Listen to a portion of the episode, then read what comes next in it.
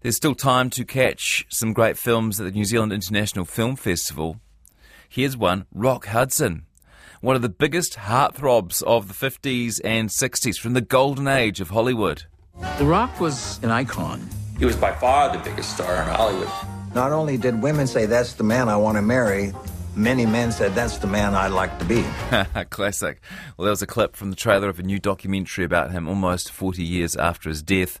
It's called Rock Hudson All That Heaven Allowed. Director Stephen Kijak, who's worked with David Bowie and made films about Scott Walker and the Rolling Stones and the Backstreet Boys, amongst many others, joins us now from Los Angeles. Hi there, Stephen. Hello, how's it going? Good, Phil. Very privileged to have you on the show. Thank you for your time. Los Angeles must be feeling a bit weird at the moment, is it, with everything going on in terms of industrial action? Uh, yeah, well, you know, the documentary sector is uh, so far uh, quite protected from all the strike actions, but we, of course, stand with our friends in the guilds. Hope it resolves soon. Uh, tell us about this documentary. I mean, you've made a lot. How how long have you been wanting to make one about the life of Rock Hudson? Well, you know, my uh, producing partners brought it to my attention. They had developed it, so it was sort of uh, just it just came at the right time. You know, I hadn't actually really thought about it or him, uh, but you know, having moved through a lot of music projects and and then I started really uh, looking into some more stories in the LGBTQ space, trying to look for projects that maybe had a little more social impact. Um, this was a great opportunity to just do a little bit of both, entertain people with this great story of classic Hollywood and sort of reposition rock, I think, in the firmament of the great stars of his day. Um, and tell a story that had a real, you know, social impact given uh, what happened in 1985 uh, when he died. And it was revealed that he wasn't just a gay man, but he had AIDS. And it really shifted the cultural conversation not just here uh, in the States, but really internationally. It was a really crucial moment.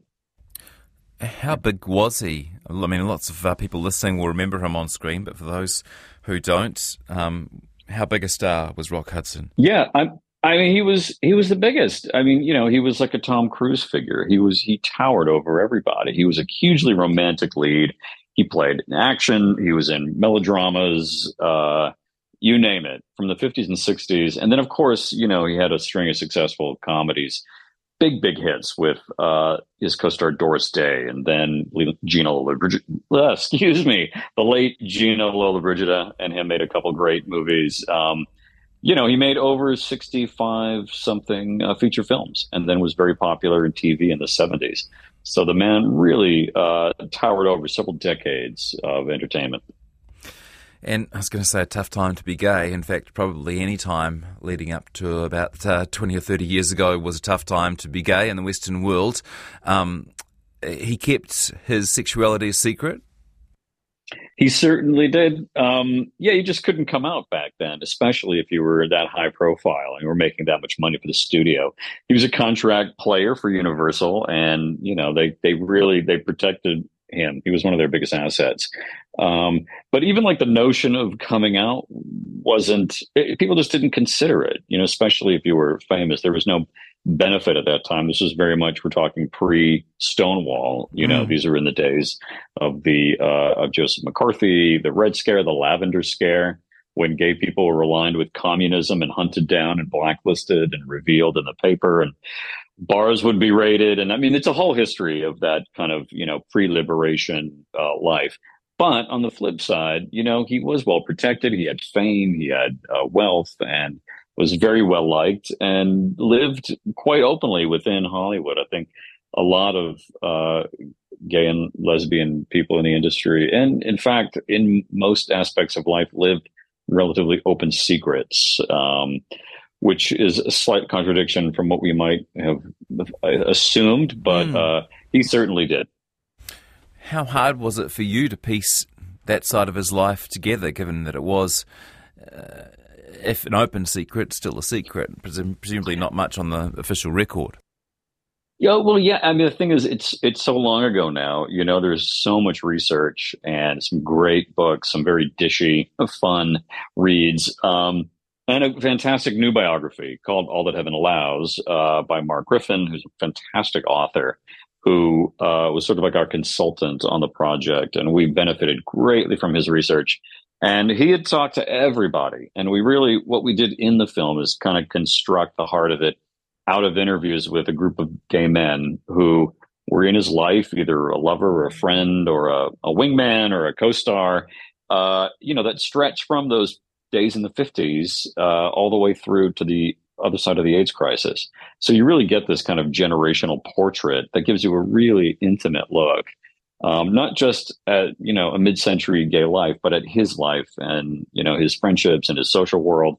In fact, uh, one of the prize interviews is a man named Lee Garlington, who uh, him and Rock were boyfriends in about you know, the early '60s, around 1963.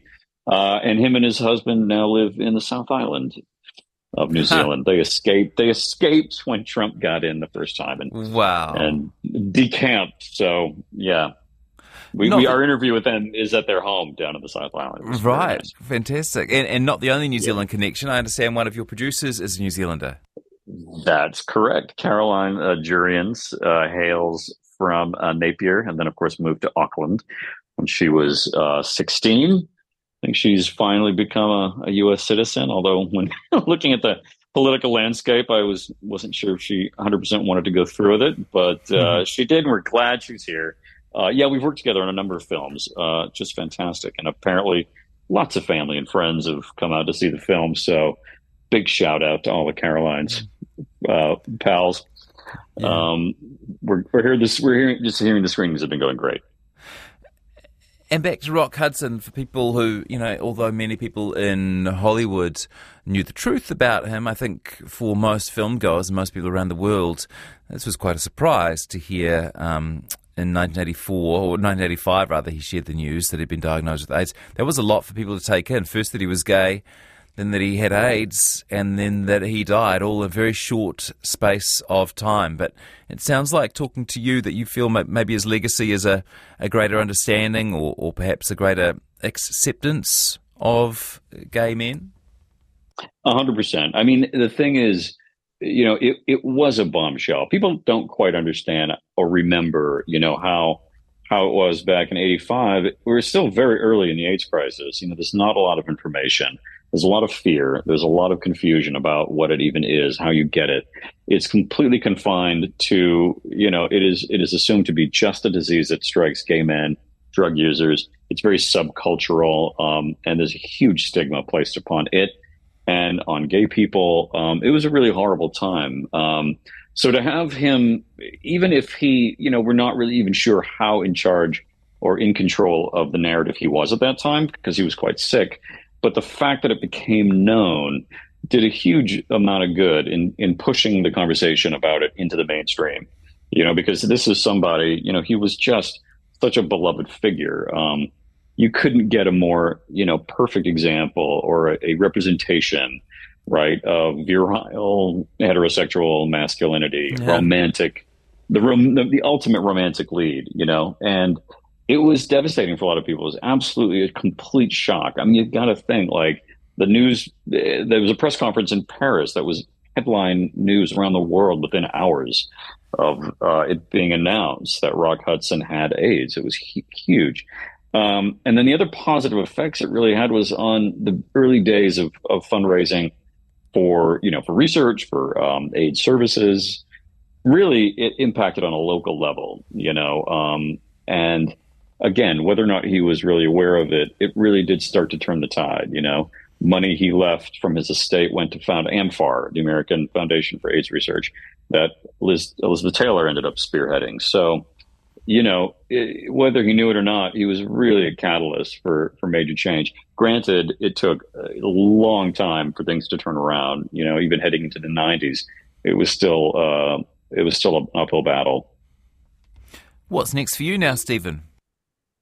Good question. Um, packing to go on a holiday myself, actually. Um, we got some new projects kind of uh, on the boil, but nothing to really chat about at the moment. We'll, of course, let you know and hopefully bring them down when they're ready. Nice one. Good to talk to you. Thanks so much and well done on the film. Thank you very much. Stephen Kijak, who is uh, director of the new Rock Hudson documentary, Rock Hudson all That Heaven Allowed documentary showing in the New Zealand International Film Festival